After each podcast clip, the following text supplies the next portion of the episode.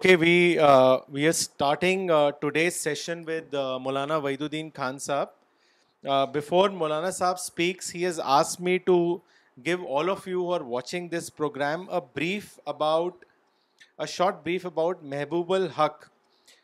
He was a Pakistani economist, and he was born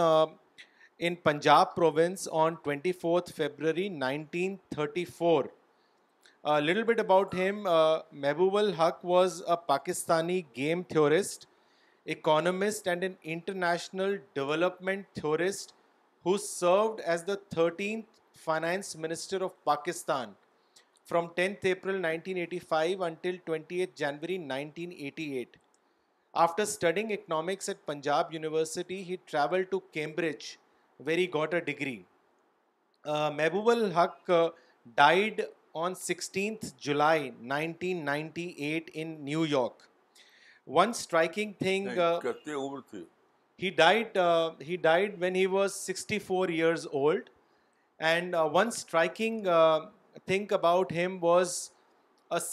that he wrote sentence book the sentence that he wrote was human destiny is a choice not a chance بسم اللہ الرحمن الرحیم بائیس جون دو ہزار انیس پاکستان میں ایک بہت ہی بڑے انٹلیکچوئل پیدا ہوئے میں ان کو پاکستان کا ٹاپ انٹلیکچوئل مانتا ہوں بہت ہی ان کو بہت بڑی بڑی کتابیں لکھی انہوں نے اور یونائٹیڈ نیشنس میں ان کو بہت بڑا درجہ ملا تو انہوں نے اپنی کتاب میں کا خاتمہ ان الفاظ میں کیا تھا کہ human destiny is a choice not a chance human destiny is a choice not a chance تو یہ پڑھتے ہوئے مجھے خیال آیا کہ اتنا بڑا آدمی اتنی زبردست کتابیں لکھنے والا جو یونائٹ نیشنس میں ان کو ایکسیپٹ کیا گیا تھا وہ صرف چونسٹھ سال کی عمر میں دنیا سے چلے گئے اس کو پڑھتے ہوئے مجھے ٹیگور کا وہ سینٹینس یاد آیا جو انہوں نے لکھا ہے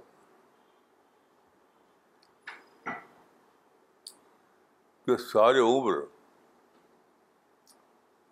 بینا کے تاروں کو سلجھانے میں بیت گئی بینا مانے ستار سارے عمر بینا کے تاروں کو سلجھانے میں بیت گئی جو انتم گیت میں گانا چاہتا تھا وہ گا نہ سکا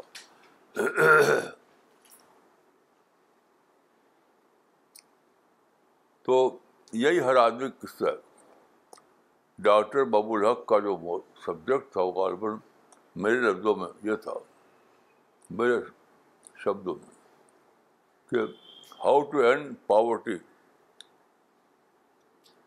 how to end poverty تو وہ اسی پر پرشر کرتے رہے لیکن وہ بتا نہیں سکے کہ پاورٹی جو آخری بات انہیں کہانی تھی وہ نہیں کر سکے دنیا چلے گئے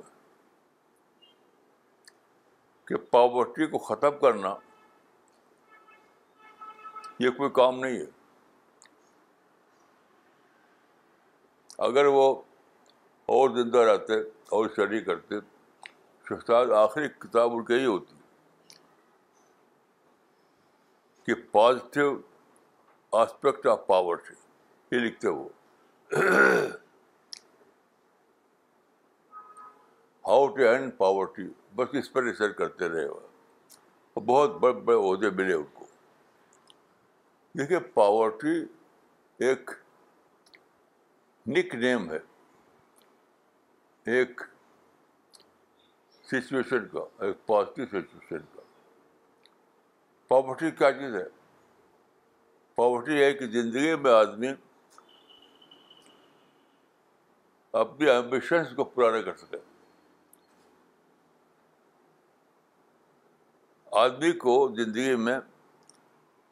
ڈسکنٹینٹ میں جینا پڑے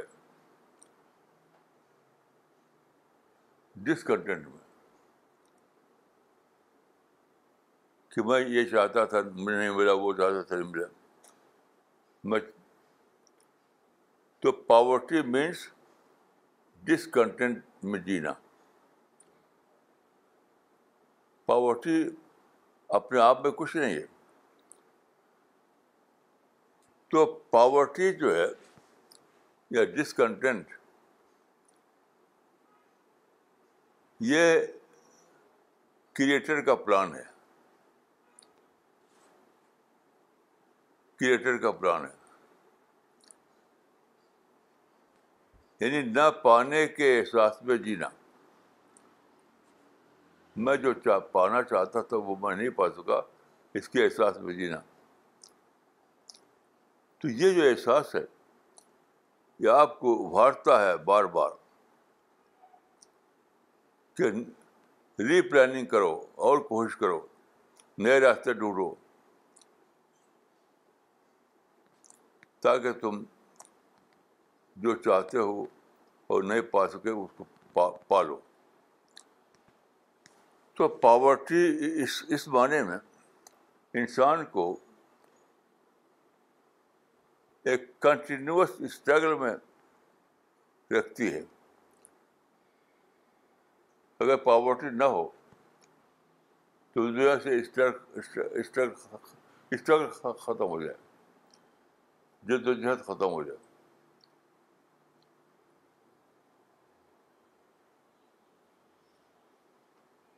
تو پاورٹی کوئی بری چیز نہیں ہے دنیا میں جتنے لوگ بڑے بڑے مانے جاتے ہیں ان کو پاورٹی ہی میں جینا پڑا انکلوڈنگ جو امریکہ کا تو بہت بڑا امیر آدمی ہے بل گیٹ وہ بھی معمولی حالت میں پیدا ہوئے تھے امیر خاندان میں نہیں پیدا ہوئے تھے وہ دوسرے بھی دوسروں کا حال بھی یہی ہے تو پاورٹی جو ہے نام ہے ایسے پیدائش کا کہ انسان ڈسکنٹینٹ میں جینا پڑے اس کو ڈسکنٹینٹ میں جینا پڑے تو وہی تو اس ابھارتی ہے کہ جو تم کو نہیں ملا اس کو پانے کی کوشش کرو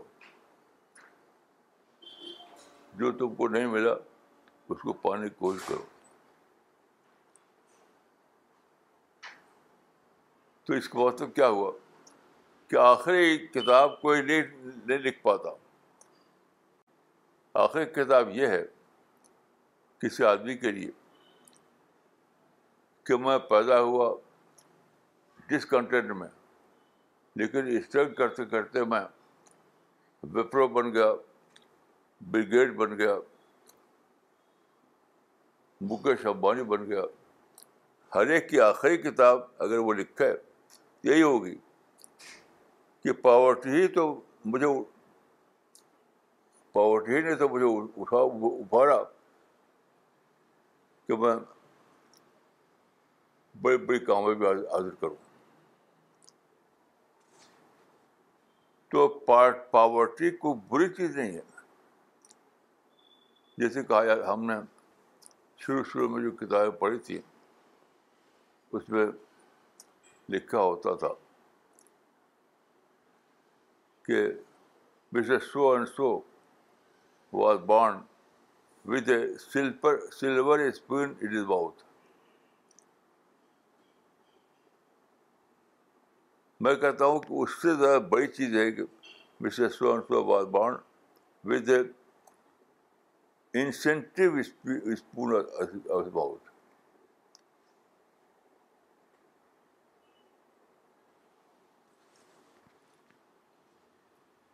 دوسری بات یہ ہے کہ ہر انسان آپ دیکھیے کہ ڈاکٹر ببو الحق جو ہے بہت بڑا درجہ ان کو ملا لیکن وہ مر گئے چونسٹھ سال کی عمر چونسٹھ سال اور نمونیا میں مر گئے تو آخری کتاب اگر وہ لکھ پاتے تو شاید وہ کتاب یہ ہوتی کہ دا لیسنس فرام ڈیتھ وہ بتاتے ہیں کہ دیکھو میں کیا کیا لے کر پیدا ہوا کیا کیا میں نے سوچا لکھا لیکن اپنی عمر کو لمبا نہیں کر سکا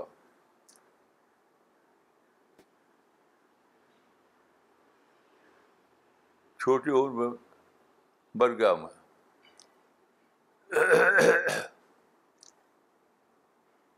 تو پھر اسٹڈی کرتے وہ لائف اینڈ ڈیتھ کا جو سبجیکٹ ہے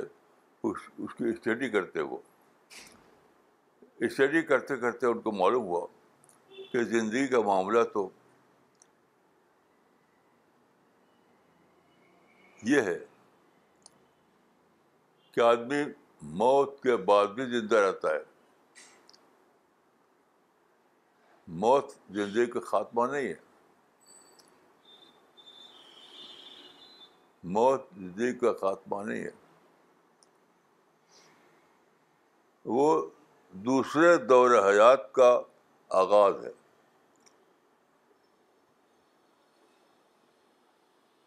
تو تیاری کرو اس کی یعنی ایٹرنیٹی کی تیاری کرو یہ تو چالیس سال پچاس سال ساٹھ سال اور کہا جاتا ہے کہ انسان کی ایوریج عمر ستر سال ہے تو ستر سال تو بہت ہی کم ہے تو تیاری کرو آفٹر ڈیتھ کی لائف آفٹر ڈیتھ کی لائف آفٹر ڈیتھ تو اگر آدمی کو اپنی زندگی کی آخری کتاب لکھنے کا موقع ملے جو ٹیگور چاہتے تھے بڑے وہ لکھ نہیں سکے تو ہر آدمی یہی کتاب لکھتا ہر آدمی کوئی ایک نہیں کہ زندگی تو سو سال سے بھی کم ہے بہت ہی کم ہے اور اس کم کے بعد ایک ایٹرنیٹی آتی ہے اس کم کے بعد ایک ہمیشگی آتی ہے ہمیشگی تو اس ہمیشگی کی تیاری کرو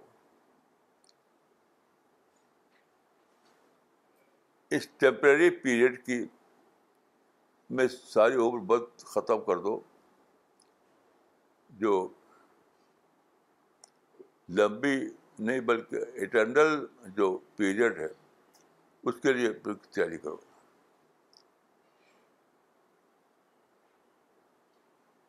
ایک صاحب سے ملاقات ہوئی ایک ایک صاحب سے ملاقات ہوئی وہ انہوں نے کہا کہ میں خودکشی سوسائڈ کرنا چاہتا ہوں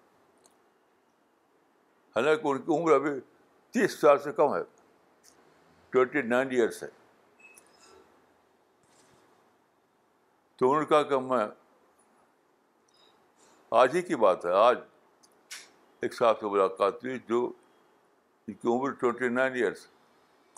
اور وہ کہہ رہے تھے کہ میں سوسائڈ کرنا چاہتا ہوں سوسائڈ کیونکہ ان کی شادی ان کے خیال سے غلط ہو گئی یعنی ان کے کہانی کے مطابق ان کی بیوی جو ہیں ان کی ان کا وزن ڈیڑھ سو کلو ہے ظاہر ہے کہ بہت بڑا مسئلہ یہ تو وہ اس سے پریشان اتنے پریشان ہیں کہ انہوں نے کہا کہ میں چاہتا ہوں سوسائڈ کر لوں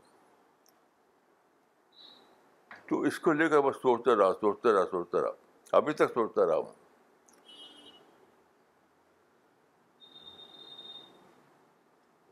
تو میں اس رائے پر پہنچا کہ اگر لوگوں نے اپنی زندگی کی آخری کتاب لکھی ہوتی واٹ آفٹر ڈیتھ ہر آدمی مرتا ہے کل نفسین ذائقہ بہت اگر لوگوں نے ہر مرنے والے نے اپنی آخری کتاب لکھی ہوتی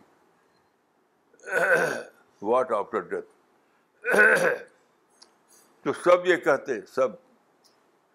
سب یہ کہتے کہ وہ اصل زندگی تو موت کے بعد کی ہے وہ اٹرنیٹی ہے اس کی تیاری کرو تمہاری شروع کی زندگی اگر اچھی گزری یا بری گزری اسے کوئی فرق نہیں پڑتا کیونکہ وہ بہت ہی ٹیمپری پیریڈ ہے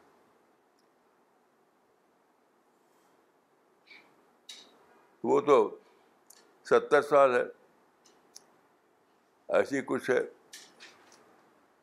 تو اصل زندگی تو ابھی باقی ہے اصل زندگی تو ابھی باقی ہے جو اٹنڈل ہے تو اگر مرنے والے اپنی آخری کتاب لکھ سکتے ہیں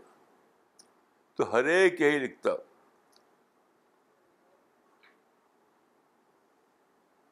کہ بھائی ہم چالیس سال میں پچاس سال میں ساٹھ سال میں مر گئے تو یہ تو زندگی کا بہت ہی چھوٹا حصہ تھا بہت ہی چھوٹا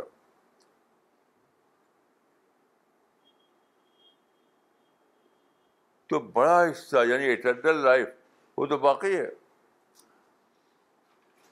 اگر یہ لائف اچھی نہیں گزری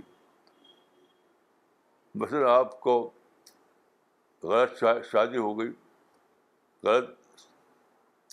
آپ کا تجربہ ہوا بزنس میں آپ بڑی ڈگری حاصل نہیں کر سکے کوئی بھی فیلئر آپ کو پیش آیا آنے دیجیے ابھی تو باقی ہے ساری عمر ساری ایٹرنیٹی باقی ہے اس کے لیے تیاری کیجیے اس کے لیے تیاری کیجیے تو دنیا کی میں سمجھتا ہوں کہ سب سے بڑی کم یہ ہے کہ کوئی انسان اپنی آخری کتاب نہ لکھ سکا جو کہا ہے ٹیگور نے کہ ساری عمر میری بینا کے تاروں کو سلجھانے میں بیت گئی جو جو انتم گیت میں گانا چاہتا تھا وہ نہ گا سکا تو شاید اگر وہ انتم گیت گا سکتے شاید تو وہ یہی ہوتا کہ بھائی یہ فرسٹ ہاف آف لائف جو تھا وہ تو کچھ بھی نہیں تھا وہ تو آئس برگ کا صرف ٹرپ تھا ساری لمبی لائف ساری اٹرنیٹی تو باقی ہے ابھی تو اس سے سبق لو اور اگلی اگلا دور حیات جو ہے اس کے لیے تیاری کرو اس کے لیے اپنا کچھ تیار کرو تو لائف آفٹر ڈیتھ جو ہے وہ سب سے بڑا کنسر بن جاتا ہر آدمی کا تو پیغبروں نے یہی بتایا انسان کو کہ لائف بفور ڈیتھ پیغمبروں نے جو بتایا وہ یہی تھا کہ لائف بفور ڈیتھ تو بہت بہت ہی چھوٹا حصہ آئس برگ کا بہت ہی چھوٹا سا ٹک ٹپ ہے ساری زندگی تو پڑی ہوئی ہے ابھی وہ ہے لائف لائف آفٹر ڈیتھ اس کی تیاری کرو یعنی جنت جنت کی تیاری کرو تو دوسرے دور حیات میں تم کو جنت مل جائے تمہاری اچھی ہر چیز اچھی ہو جائے تو کوئی بھی یہ نہ سوچے کہ میں سوسائڈ کر لوں اگر انسان کو پتہ چل جائے کہ زندگی کے پہلے دور میں اگر کچھ میرے پسند کے خلاف ہو گیا تو ہونے دو کب تک بڑا حصہ بڑا دور ہے تو باقی ہے اس کے لیے ہم تیاری کریں گے اس میں ہم جنت حاصل کریں گے تو یہ اگر یہ کتاب تو ایسی نہیں لکھی کسی نے لیکن یہ ایک تجربہ ہے جو اس پر بہت لوگوں نے لکھا لائف آف ڈیتھ پر لائف آفٹر ڈیتھ پر لائف آفٹر ڈیتھ پر پیغبروں نے لکھا قرآن نے لکھا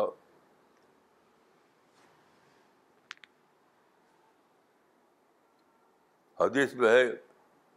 کہ بات بہت موت کے بعد کی تیاری کرو وہ کیا تھا بادل بہت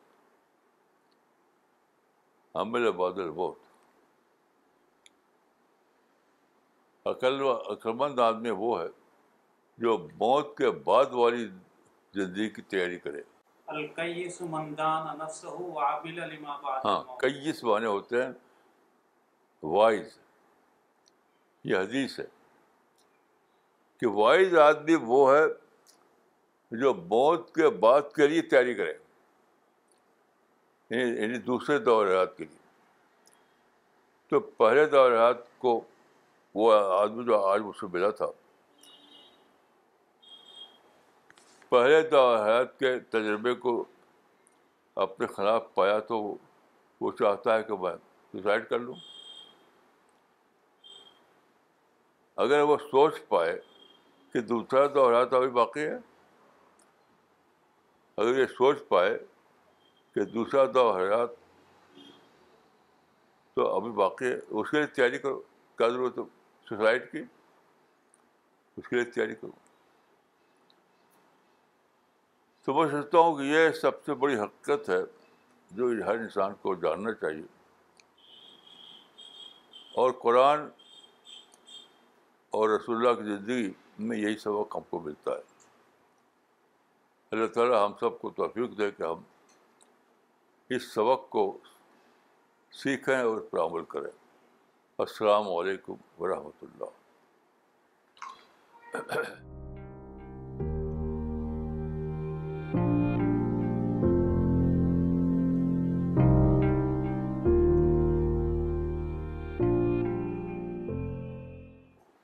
مولانا کچھ کومنٹ آئے ہیں الیاس اسد صاحب نے لکھا ہے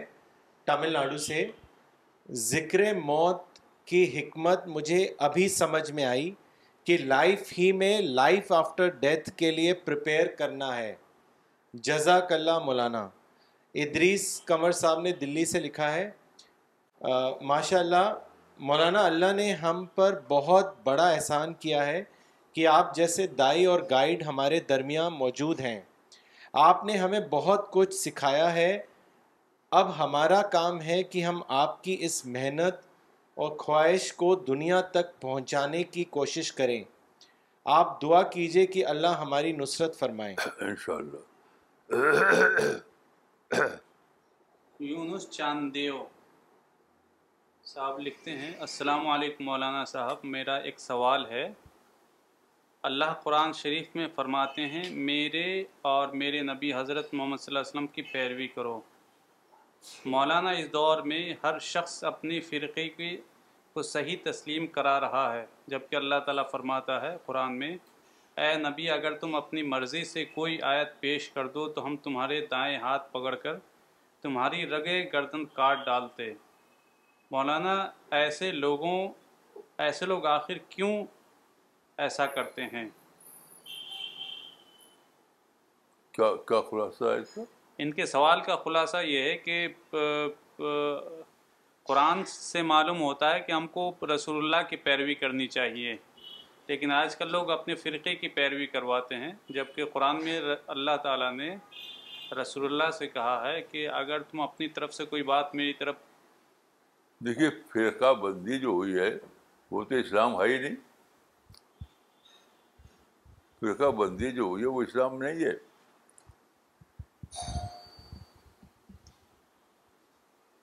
یہ تو اسلام کے بعد لوگوں نے خود سے بنا لیا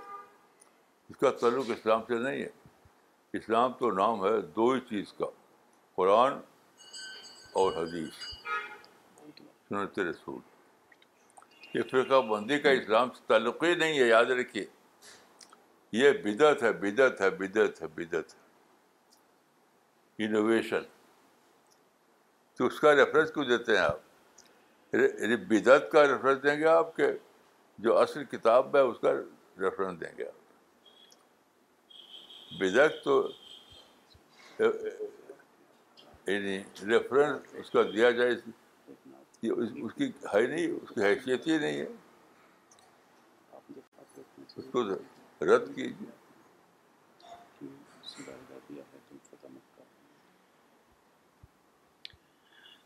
مولانا یہ عبداللہ شمیم صاحب ہیں ان کا سوال ہے السلام علیکم مولانا آپ کے افکار بہت ہی معتدل ہیں لیکن آپ سے ایک بڑی چوک ہو رہی ہے آپ کی فکر جہادی روح کو ختم کر رہی ہے آپ دفاع پر اتنا زور دیتے ہیں کہ اقدام ہی بھول جاتے ہیں کیونکہ صلح حدیبیہ ہے تو فتح مکہ بھی ہے نہیں دیکھیے یہ آپ اس پورا پوری بات نہیں کہہ رہے ہیں علماء کی علماء ہی بات کہتا ہوں کوئی دوسری بات نہیں کہتا جن علماء کو آپ مانتے ہیں انہیں کی بات کہتا ہوں آپ آپ نے گہرا مطالعہ نہیں کیا ہے آپ مطالعہ بہت ہی سپر فلیس ہے سپر فلیس گہرا مطالعہ کیا تو خود علماء یہ کہتے ہیں کہ جہاد مبارک قطار حسن لذات ہی نہیں ہے حسن لغیر ہی ہے بڑے بڑے علما جن کو آپ مانتے ہیں وہی کہ کہتے ہیں کہ جہاد بوان قطار حسن لذات ہی نہیں ہے وہ حسن لگا رہی یعنی کسی اور کاج کے لیے مدرسے قطار حدسے کا قطار نہیں ہے جہاد فلسطین کا جہاد نہیں ہے اور قرآن میں اسی واضح ہے وہ کات لا حتہ لاتون فطرہ ان سے لڑو یہاں تک کہ فتنہ ختم ہو جائے تو جہاد بمانا برائے خط فتنہ ہوتا ہے جہاد جو ہے وہ خط فتنہ کے لیے یہ نہیں کہ آپ لڑتے رہیں لڑتے رہتے رہیں تو فتنہ تو ختم ہو چکا فتنہ کے معنی ہوتے ہیں دین کی دعوت کے کام میں رکاوٹ دین کی دعوت کے کام میں رکاوٹ تو رکاوٹ تو ختم ہو چکی اب دور آ گیا پیس کا اب ہر طرح پیس ہے اب رکاوٹیں ہے ہی نہیں اب اب دین میں رکاوٹ کا دور ہی ختم ہو گیا بہت اچھی تمثیل ہے امریکہ میں اس کو بتاتی ہے کہ دور کیا ہے دور کیا ہے دیکھیے آپ کو بولو ہے کہ ایک زمانے میں امریکہ میں آزادی نہیں تھی تو پھر بہت لڑائی ہوئی آزادی آئی وہاں تو جب آزادی آئی تو ایک آدمی نکلا ایک امریکن وہ سڑک پر چل رہا تھا ایسے ایسے ہاتھ چلا تو کسی نے کہا کہ ایسے کسی کسی کے ناک پر اس کا ہاتھ لگ گیا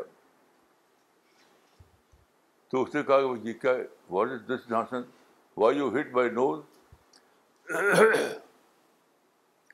اس نے کہا کہ آج امریکہ آزاد ہے میں آزاد ہوں جو چاہوں کروں تو بہت ہی پولائٹلی اس نے جواب دیا تھا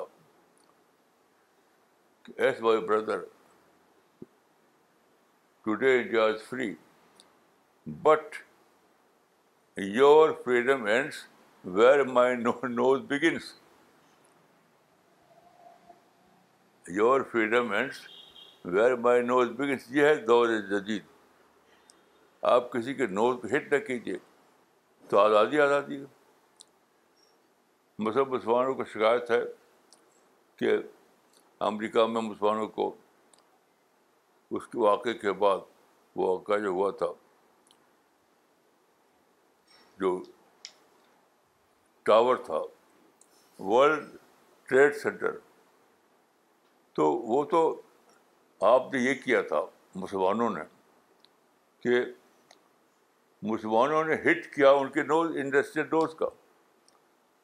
دہشت واز یعنی ہٹ کیا تھا انہوں نے امریکہ کے انڈسٹریل نوز کا تو ظاہر ہے کہ وہ ریٹیلیٹ کریں گے آپ کسی کے نوز کو ہٹ نہ کیجیے تو سب فریڈم ہے آپ کو کچھ بھی نہیں کوئی رکاوٹ نہیں تو خود قرآن کے مطابق حتیٰ لا تکون فتنہ فتنہ یعنی دین میں رکاوٹ دعوت میں رکاوٹ جب ختم ہو جائے تو فتح بھی تو تو وہ بھی ختم لڑائی بھی ختم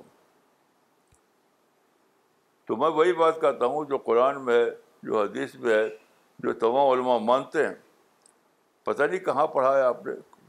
کیا آپ کو اس کو الٹا مل ملا ہے آپ اس حقیقت تو جانے سے کہ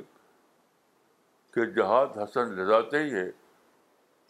حسن لذا نہیں ہے آپ کو اگر کوئی اس کے خلاف کہیں قرآن حدیث میں حوالے ملتا ہو تو مجھے بتا دیجیے مولانا today I understood two important things from the example of Mehboob ul Haq that you have explained that he had you consider M A big intellectual who try to write books اور find the way to eradicate poverty. But you are saying that he was not able to write his last book, which is the case of every human being, that poverty is nothing but living in discontent, and that is the creation plan of God. That's how God wants us to live in this world, because this world is not the final destination. So the second aspect that I've understood is that this world, whatever happens to us, it's okay. We should only think of the eternal world, which is the hereafter, and how we can prepare for it. So this is very clear now that in this world we are not going to get what we want. We have to live in a constant struggle, and we should aim at preparing for the hereafter. It's very clear now مولانا ماشاء اللہ Maulana the quote you mention in today's lecture is destiny is the matter of chance not choice will you support this statement or oppose ہاں میں support کرتا ہوں limited sense میں destiny کا مطلب یہ ہے کامیابی کامیابی اب میں اس کو لفظ بدلتا ہوں کہ چوائس کا مطلب کیا ہے رائٹ پلاننگ کہ آپ کی آپ کا سکسیس کا جو عمرہ ہے وہ ڈپینڈ کرتا ہے رائٹ پلاننگ کا رائٹ پلاننگ پر آپ جب فیل ہوتے ہیں تو رائٹ پلاننگ پر نہ کرنے کی وجہ سے فیل ہوتے ہیں دوسری بات یہ ہے کہ جب آپ فیل ہو جائیں تو آپ کو یعنی افسوس نہیں کرنا ہے بلکہ سیکنڈ پلاننگ کی تیاری کرنا ہے ری پلاننگ کی تیاری کرنا ہے ان کے ٹائٹل میں یہ بات نہیں ہے لیکن اس کے اس کا اس کا اس کا جو مغذ ہے وہ یہی ہے ایک کتاب بہت اچھی کتاب ہے وہ انہوں نے اپنے انداز سے لکھا ہے میں اس کو اگر ایکسپلین کروں تو یہ کہوں گا کہ سکسیس اس کو لیے ہے جو اللہ کے کریشن پلان کو جانے اور اس کے مطابق وہ رائٹ پلاننگ کرے اور اگر اس کی پلاننگ کامیاب نہ ہو وہ فیل ہو جائے تب دوسرا اللہ تعالیٰ کا جو اصول ہے وہ ہے ری پلاننگ اور اللہ نے خود یہ مثال قائم کی ہے اللہ نے پیدا کیا آدم کو تاکہ وہ جنت میں رہیں جنت پہلا جو تجربہ تھا وہ سکسیزفل نہیں ہوا کیونکہ انسان نے یہ پروو کیا کہ وہ جنت داخل کرنے کے قابل نہیں ہے تو وہ خدا کے جو حکم تھا اس فالو نہیں کیا اس نے تو دوسری پلاننگ کی اللہ تعالیٰ نے ہم لوگ اللہ تعالیٰ کی سیکنڈ پلاننگ کا حصہ ہیں کہ پہلا پہلی پلاننگ میں جنت میں داخلہ جنرل تھا ہر ایک کو داخلہ جنت میں دوسری پلاننگ میں یہ ہو گیا سلیکٹڈ وے میں اب جو جنت میں داخلہ ہوگا وہ وہ سلیکٹڈ وے میں ہوگا یعنی چنے ہوئے لوگ داخل کیے جائیں گے پہلے اللہ تعالیٰ کی رحمت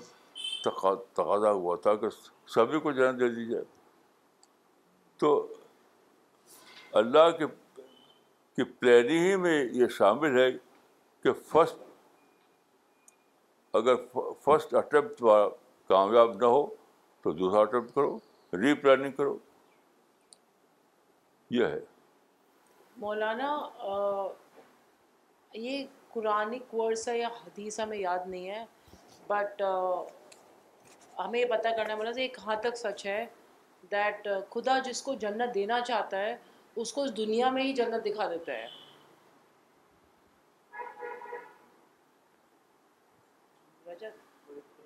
نہیں اس طرح نہیں ہے وہ وہ آج پڑھی آپ ہاں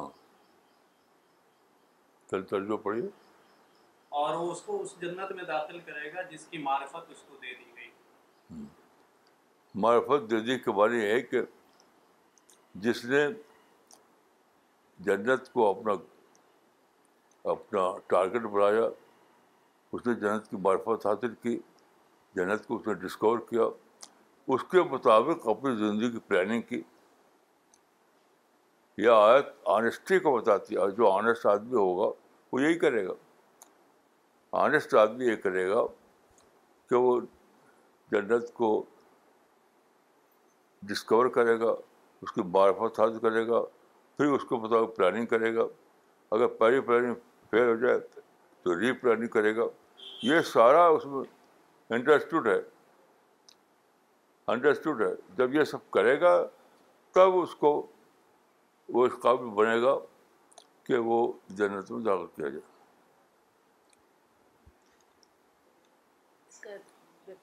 کسی بھی آیت کو یا حدیث کو لٹرل معنی میں نہیں لینا چاہیے سوچنا چاہیے کہ اس کی گہری میننگ کیا ہے مولانا میرا ایک کوشچن ہے لاسٹ سنڈے کو آپ نے ایک حدیث بیان کری تھی کہ حضور پاک صلی اللہ علیہ وسلم نے کہا ہے کہ ہمارے لیے دعا مانگی ہے اپنی امت کے لیے کہ اللہ تعالیٰ ہم سب کو ایز اٹ از تھنکر بنائے تو مولانا یہ ایز اٹ از تھنکنگ ہوتی کیا ہے like like, what is this as it is thinker کیا آپ کچھ ایز اٹ از تھنکنگ کے بارے میں اور بتا سکتے ہیں وتھ سم ایگزامپلس اب مجھے کلیئر نہیں ہوئی تھی یہ بات دیکھیے باتیں اس وقت سمجھ آتی ہیں جو آپ لفظ کو بدلیں جیسے میں نے آپ کو ابھی مثال دی تھی کہ ڈاکٹر ببو الحق نے جو بات کہی ہے اس کو جب بدلے لفظ کو تب سمجھ آتا ہے ورنہ وہ اب امبوس رہتا ہے وہ تو یہ جو میں نے کہا تھا تھنکنگ اس کو لفظ بدلیے یعنی اس کا مطلب ہے ریئلسٹک اپروچ ریئلسٹک اپروچ میں اس کو ایک مثال دوں گا ایک ایک مثال یہ ہے کہ جس زمانے میں سکھ لوگ بہت دھوم سے تحریک چلا رہے تھے خالصہ خالصہ وومن یعنی سپریٹ سکھ اسٹیٹ یہ چلا رہے تھے وہ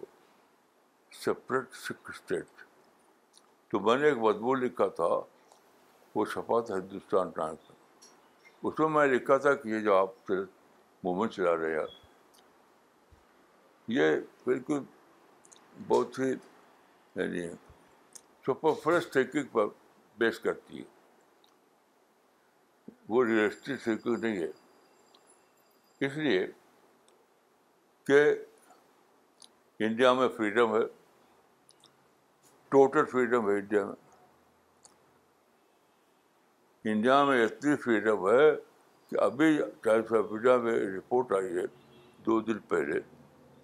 کہ انڈیا میں نمبر دو ریچسٹ آدمی وپرو وپرو کا مالک جو ایک مسلم ہے یعنی مسلمان مائنارٹی کمیونٹی ہے یہاں لیکن یہاں کا ریچسٹ آدمی ہے ریچسٹ ویفروں کا مالک وہ ہے ایک مسلمان تو یہ ہے تو میں نے اس میں لکھا تھا کہ انڈیا میں سکھ لوگ صرف ٹو پرسینٹ ہیں دو پرسینٹ لیکن وہ انڈیا کی اکانمی کو ٹوینٹی پرسینٹ اکانمی کنٹرول کر رہے ہیں وہ یعنی ٹو پرسینٹ کی کمیونٹی انڈیا کی ٹوینٹی پرسینٹ اکانمی کنٹرول کر رہی تو کتنی زیادہ بے سبزی کی بات ہے کہ آپ الگ بنا رہے ہیں بنانے کے معنی کہ آپ ٹوینٹی پرسینٹ گھٹ کر کے دو دو پرسینٹ پہ آ جائے کیونکہ آپ جب اپنی خام خواہ مائنارٹی بنا لیں تو آپ اس اپرچونیٹی کو دیکھیے اپرچونیٹی کو دیکھیے کہ انڈیا میں شامل ہو کر کے آپ کتنی بڑی کامیابی حاصل کرتے ہیں پھر یہی میں نے آپ چسپہ کیا تھا پاکستان پر کہ خام خواہ یہ کشمیر پر کہ کشمیر والے خام خواہ لڑائی کر رہے ہیں آج کشمیر انڈیا کا پارٹ ہے یہ سارا انڈیا اور ان کا ہے انڈیا میں آپ جو چاہے کیجیے کیونکہ آپ انڈیا کے سٹیزن ہیں آپ پریزیڈنٹ آف انڈیا بنیے آپ بزنس کیجیے کچھ بھی کیجیے ایجوکیشن میں ٹاپ کیجیے تو ریئلسٹک اپروچ یہ ہے کہ جو حقیقتیں ہیں ان کو سمجھا جائے انوائش وے میں انوائش وے میں سمجھا جائے اور پھر ان کی بنیاد پر ریئلسٹک پلاننگ کی جائے تو آئلسٹیز کا مطلب ہوتا ہے کا مطلب ہوتا ہے ریئلسٹک اپروچ مولانا یہ سوال بھیجا ہے ایٹا نگر اروناچل پردیش سے محمد بلال شفیع صاحب نے انہوں نے لکھا ہے Maulana from one of your articles in Al-Risala I understood that God endowed us with emotions like love and fear to be directed towards him with it most sincerity my question is whether negative emotions like greed and jealousy are these emotion also from God for serving some greater purpose وہ تو شیطان کا ہے شیطان کا بہکاوا ہے دیکھیے positive thinking Angel کی طرف سے آتی ہے نگیٹو تھینکنگ شیطان کی طرف سے آتی ہے قرآن میں بالکل یہ واضح ہے کہ جب بھی کوئی پازیٹیو تھاٹ آپ کے اندر آئے تو اینجل کی طرف سے تھا وہ اور نگیٹو تھاٹ آپ مائنڈ میں آئے تو وہ شیطان کی طرف سے تھا اسی لیے کہا گیا ہے کہ شیطان کے وسوسے سے بچو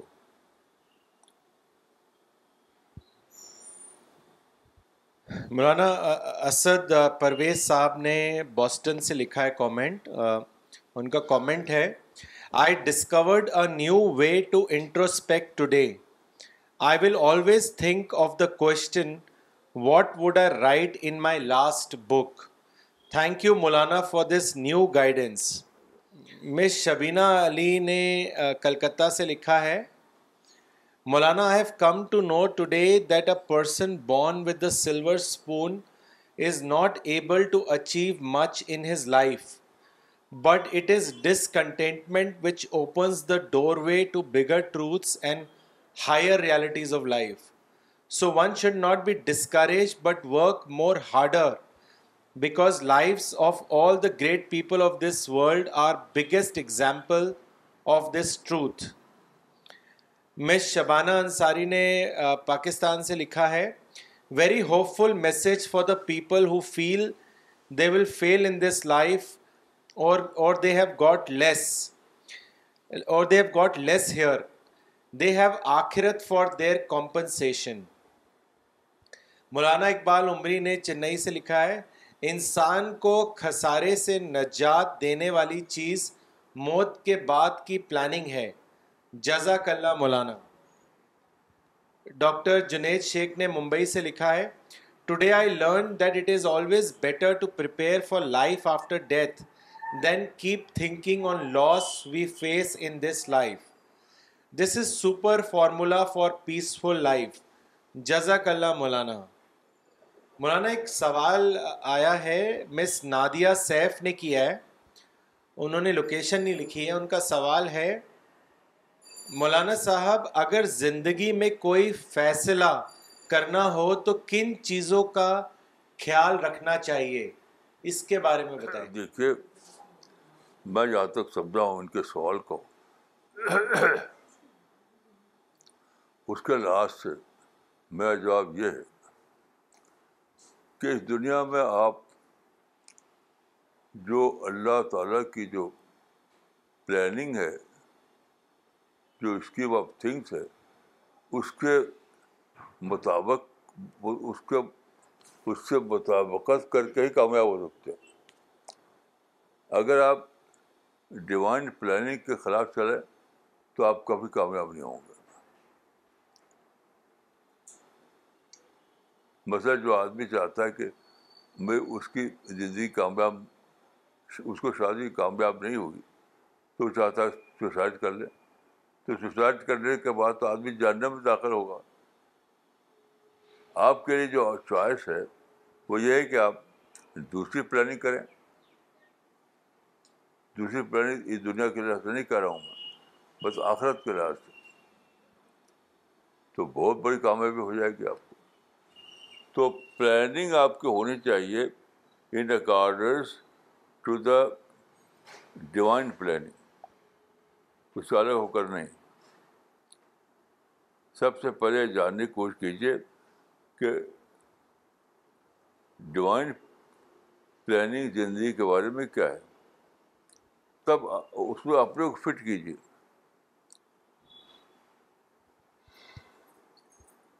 خدا کی پلاننگ انسان کے بارے میں کیا ہے اس کو جانیے اور پھر اس کے مطابق اپنی زندگی کی پلاننگ کیجیے میری سمجھے تو یہی بات آتی ہے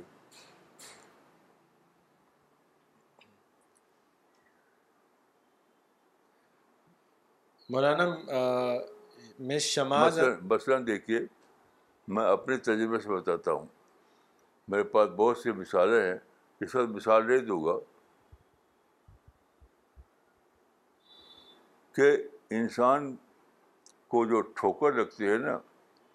ٹھوکر کسی لگتی ہے ری تھنکنگ کی لگتی ہے اللہ تعالیٰ اتنا زیادہ مہربان ہے اتنا مہربان ہے اتنا مہربان ہے کہ آپ کو یعنی تجر ایسے تجربات کراتا آتا ہے جو آپ کو ری تھنکنگ پہ ابھاریں یعنی پہلی ناکامی کو دوسری ناکام کاموں میں بدلیں دوسری کام دوسری ناکامی کو تیسری کامیابی میں بدلے تو خدا کی طرف سے یعنی خالق کی طرف سے آپ سے ہنٹ دی جاتی ہنٹ جب بھی آپ کو کچھ ٹھیک کچھ ٹھوکر لگے کچھ آپ کی ورزی کے خلاف ہو جائے تو اس کو سمجھیے کہ اسی سے سمجھ نیوٹن کا جو ایپل شاک تھا اسی معنی میں لیجیے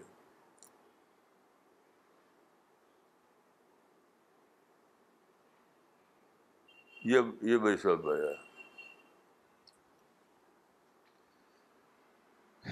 مولانا مس شماز انصاری نے میرٹھ سے لکھا ہے Maulana today I learn that poverty is nothing but absence of ambitions in life it is a very positive term to do struggle in life to achieve the desired goal جزاک اللہ دانیا دانئل بھائی نے بہار سے کامنٹ بھیجا ہے last book remains in written a mind boggling lecture ماشاء اللہ So point is, more often than not, people miss the opportunity which has been given to them once for writing their last books. The person who can write his or her last book would be able to discover the true meaning of life. Only such a person can say that the important thing is eternity. And very soon we are to jump into the eternity. The wise person is he who discovers life after death or eternity before his final leap and engages himself in the preparation of life after death جزاک اللہ مولانا دیکھیے میں last book کا ایک ایک اپنی ایک Discovery بتاتا ہوں میں بہت دنوں سے سوچتا تھا کہ جس طرح سے قرآن بک فارم بن گیا ایک بک اس کی وجہ سے کسی کو موقع نہیں ملا کہ قرآن میں کچھ ادھر ادھر نکالے ایک شوشا ایک کاما کچھ بھی آپ ایڈ نہیں کر سکتے قرآن نہیں نکال سکتے کیونکہ بک فارم ہے وہ آتھیٹک اس کی آتھیسٹی اسٹیبلش ہو گئی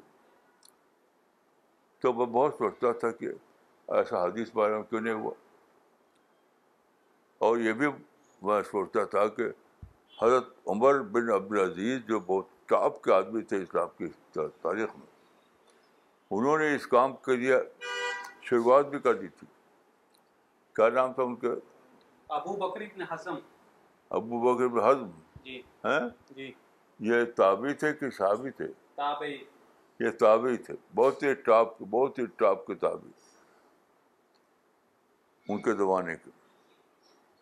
تو ان کو ایک خط لکھا انہوں نے عمر نے خلیفہ کے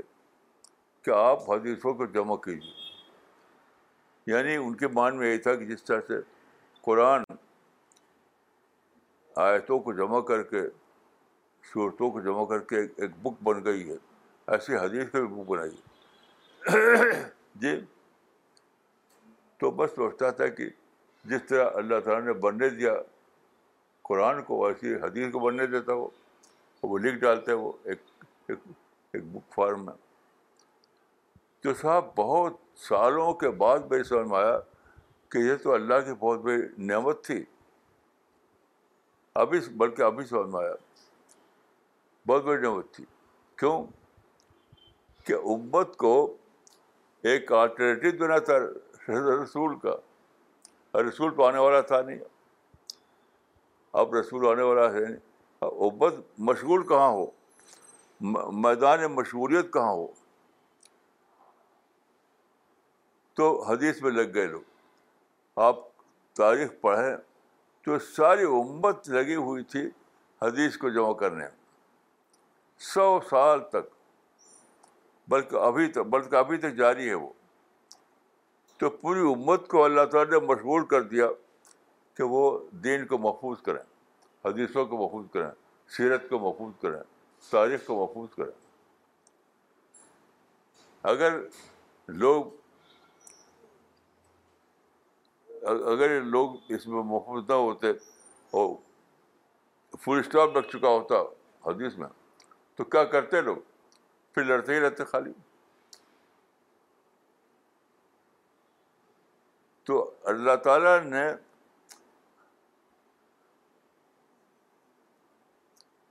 قرآن کو محفوظ کر دیا کیونکہ اب نبی آنے والا تھا نہیں اور حدیث کو باقی رکھا تاکہ امت اس میں مشغول ہو اسی کی وجہ سے کیا ہوا حدیث کا علم حدیث کے علم کے بہت شاخیں ہیں اس میں لوگ لگ گئے فقہ کا علم سیرت کا علم تاریخ کا علم اور اب اب آپ ایک اور بہت ہی بڑا کام مل جائے گا لوگوں کو وہ حدیث کا کمپیوٹرائزیشن بہت ہی بڑا کام حدیث کا کمپیوٹرائزیشن لوگ اس میں لگے ہوئے ہیں لگے ہوئے ہیں آج تک تو اس کی وجہ سے کیا ہوا کہ لوگوں کے اس مشہوریت کی وجہ سے اسلام یا ملت مسلمہ ایک اسٹیبلشڈ کمیونٹی بن گئی یعنی ایک نظام مسجد کا نظام مدرسے کا نظام حج کا نظام اور عمرہ کا نظام یہ سارے نظامات جو بن گئے اس کی وجہ سے ایک امت قائم ہے تسلسل امت کا تسلسل کنٹینویشن تو اللہ تعالیٰ کی کی رحمت تھی کہ اس زمانے میں حدیث مدون نہیں ہوئی بک فارم میں نہیں بنی تاکہ امت پوری کی پوری امت حد مشہور ہو گئی حدیث کے حدیث کے کام میں علم حدیث میں اور آج تک مشہور ہے ابھی ہمارے یہاں کے ہمارے اعظم گڑھ کے ایک صاحب ہیں جو جو اسلام قبول کیا انہوں نے پھر وہ عرب سے لے گئے سعودی عرب وہیں کے ان ان کو وہیں کی سٹیزن مل گئی انہوں نے یعنی پھر سے بہت سے لوگ کر چکے ہیں یہ کام کہ سارے ذخیر حدیث کو ری ایگزام ایگزامن کرنا پھر سے اس کو جمع کرنا پھر سے اس کا مجموعہ بنانا وہ کام انہوں نے کیا پھر سے کمپیوٹر کے ایج میں تو یہ چل چل رہا ہے تو یہ کنٹینیوٹی جو ہے امت کی اس کی وجہ یہی ہے کہ ایک ایک سبق ایک میدان اللہ تعالیٰ نے دے دیا کہ اسے مشغول رہو یہ بہت بڑی اللہ تعالیٰ کی نعمت ہے اس امت کے لیے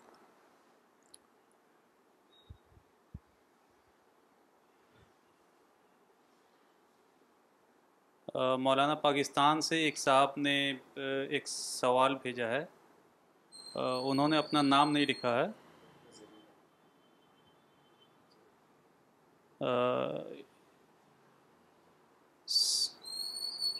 السلام علیکم مولانا ابدی زندگی یعنی موت کے بعد کی لائف کیسی ہو کیسی ہے نبیوں والی پیر پیغمبر کی ولیوں کی اور شہداؤں کی نیک سالے لوگوں کی عابدوں کی تابعین کی فقیر فقرا کی کیا مطلب اس کے آگے مولانا کہ کیا عام امتی یا بندہ موت سے پہلے جیسے ان سے لنکڈ ہے موت کے بعد بھی ان سے لنکڈ رہے گا موت سے پہلے جیسے ان کا تعلق ہوتا ہے نبیوں پیروں فقیروں سے موت کے بعد بھی ان کا تعلق رہے گا میں سمجھا نہیں کیا کرتا رہے گا نہیں ہرگز نہیں ہرگز نہیں موت کے بعد تعلق صرف اللہ سے ہوتا ہے انسان سے نہیں مولانا سلمان شہزاد صاحب ہیں انہوں نے سوال کیا ہے کہ مولانا اللہ تعالیٰ کی سیکنڈ پلاننگ والی بات سمجھ میں نہیں آئی اللہ تو علم رکھتے ہیں تو کیا اللہ تعالیٰ کو علم نہیں تھا کہ بابا آدم کے واقعے میں کیا ہوگا یا کیا ہو سکتا ہے نہیں دیکھیے اللہ کی جو پلاننگ ہے وہ انسان کے فریڈم کو باقی رکھتے ہوئے ہے انسان کی آزادی کو باقی رکھتے ہوئے اللہ تعالیٰ کی پلاننگ ہوتی ہے کینسل کر کرنی ہوتی اگر ایسا نہ ہوتا تو پیغبر کو پتھر لگتا پیغبر کو قدر کرتا انسان اس کی وجہ یہ کہ انسان کی آزادی کو باقی رکھتے ہوئے اللہ کی پلاننگ چلتی ہے آزادی کو کینسل کر کے نہیں وہ نظریہ بہت باطل نظریہ ہے کہ جو لوگ جن کی ڈیتھ ہو گئی ان سے تعلق والی یعنی کچھ لوگ کچھ لوگ یہ سوچتے ہیں کہ بڑے بڑے صوفی اور بڑے بڑے روحانی لوگ سے تعلق قائم ہو سکتا ہے یہ بالکل باطل ہے اس کی کوئی اصل نہیں ہے نہ قرآن میں نہ حدیث میں سوا اللہ کے صرف اللہ سے آپ تعلق کام کر سکتے ہیں کسی اور سے نہیں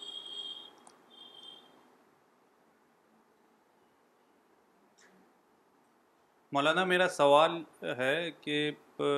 جنت میں جو لوگ جائیں گے وہ کس پرسنالٹی کے لوگ ہوں گے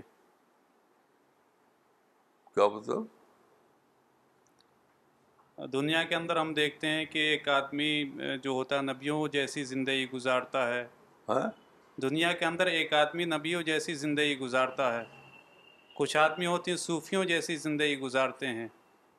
کچھ آدمی ہوتا ہے دنیا داری کی زندگی گزارتے ہیں تو جنت میں کون سی پرسنالٹی کے لوگ جائیں گے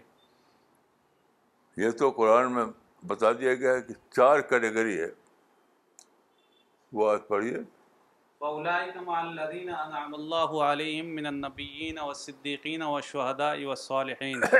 چار کیٹیگری ہے بتائیے کون چار کیٹیگری نبی صدیق شہدا صالح یہ چار کیٹیگری اور کوئی پانچویں کیٹیگری نہیں ہے